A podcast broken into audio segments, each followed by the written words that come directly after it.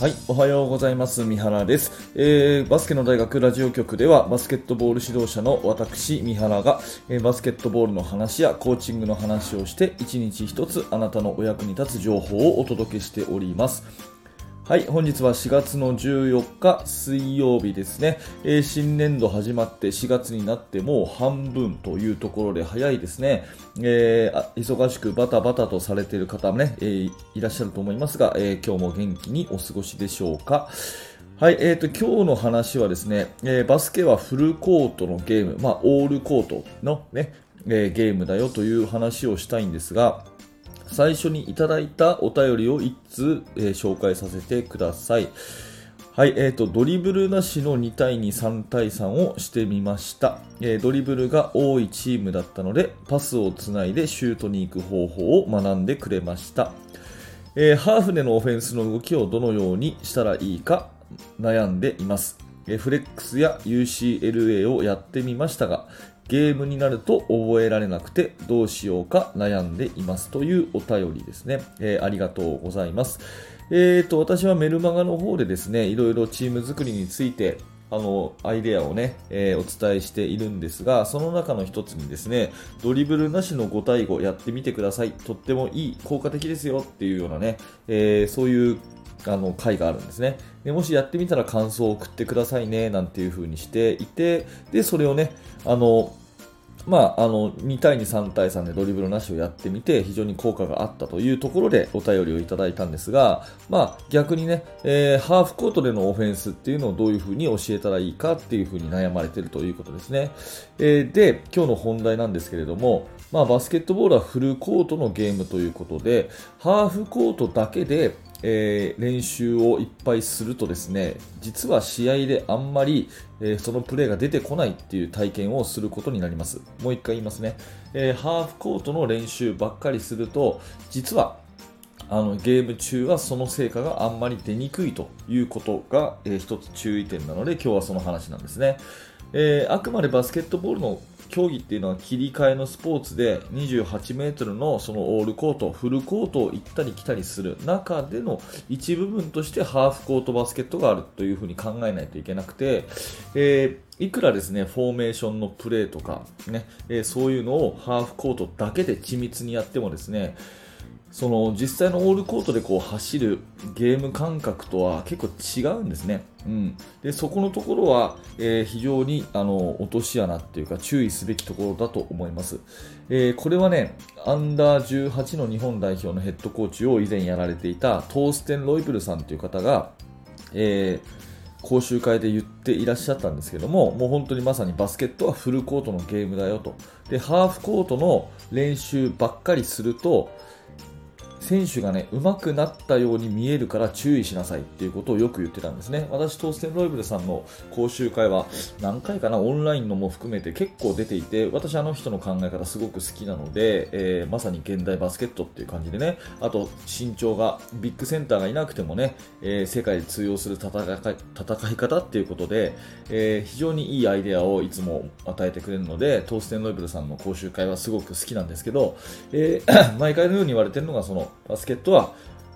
ハーフコートのゲームじゃないよ、フルコートのゲームなんだよっていう、そんなお話ですね。うん。えー、なので、ハーフコートの練習ばっかり、そればっかりやるとですね、え、一見それはえ、効率のいい練習に思えるかもしれないけど実際のゲームだとなかなかこう出てこないっていうことがよくあります。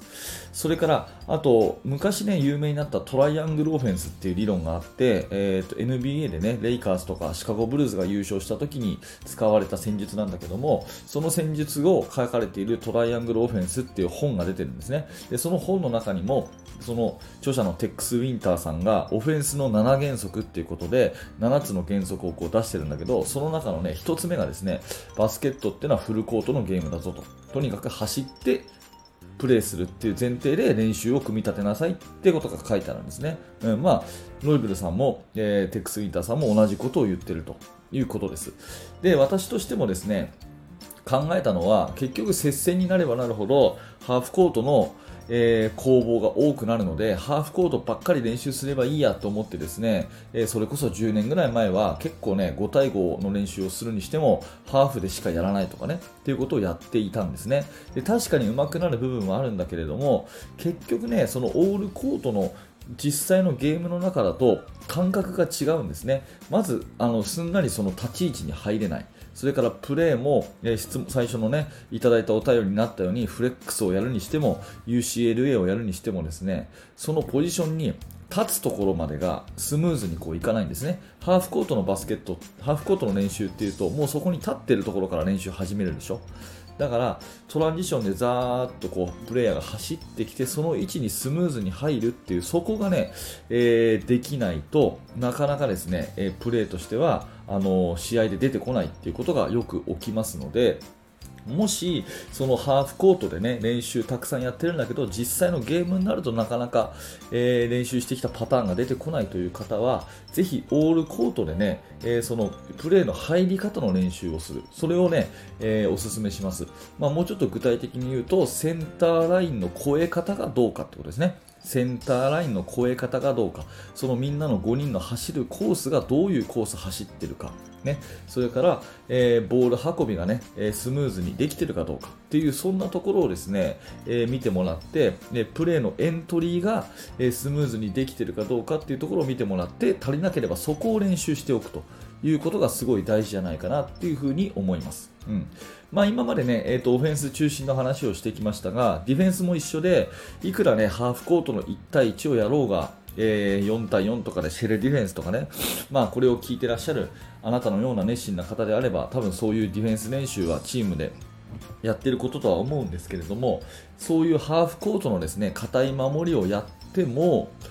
その戻りのところね、オフェンスからディフェンスに戻るところが甘ければですね、全部速攻出されて終わっちゃうわけですね。ディフェンスを組む前にディフェンスが終わっちゃうみたいなね。こんなにこう悲しいことはないですよね。だから、えー、ハーフコートの練習も大事なんだけれども、あくまでバスケはフルコートのゲームだよっていう、そんなところでですね、えー、捉えていただいて、何かこう、なんかなかなかこう練習したことが出てこないなっていうことであれば、そのバスケットはフルコートのゲームだっていう考え方で見直してみると面白いかもしれません。えー、ということでですね、まあ今日は質問者さんからね、いただいた、なかなかね、フレックスにしても UCLA にしてもやったことがゲームで出ないということで、えー、そのまあ一つのヒントとして、ね、バスケットボールっていうのはフルコートのゲームだぞというような考え方、これをね、ヒントにしていただいて、えああ、なるほどなと思っていただいたら、ちょっとね、え練習を見直していただくと、えいいかもしれないなというお話です。はい、今日のテーマはバスケはフルコートのゲームですよということで、何らか参考になれば幸いです。はい、ありがとうございました。えー、このチャンネルバスケの大学ラジオ局はいつもこんな感じでね、えー、バスケットボールの話とか、あと全く関係なく、えーと、そのコーチング、自己啓発的なね、えー、少しやる気が高まるような、えー、そんなお話とか、まあ、こっちもね、結構好評なので、えー、織り交ぜながら、えさせてもらっている、え番組になります。基本的に朝7時にですね、毎日更新頑張ってますので、え少しでも役に立ったということであれば、ぜひチャンネル登録、えポッドキャストのフォロー、そちらをしていただいてですね、えー、また明日も聞いていただければと思います。えー、そして現在ですね、冒頭にいただいたメッセージのような、えー、無料のメルマガ講座というものをやっています、えー、バスケット指導者の方にはお役に立てるんじゃないかなと思ってますので、興味のある方は説明欄から覗いてみてください。はい、え最後までありがとうございました。三原学でした。それではまた。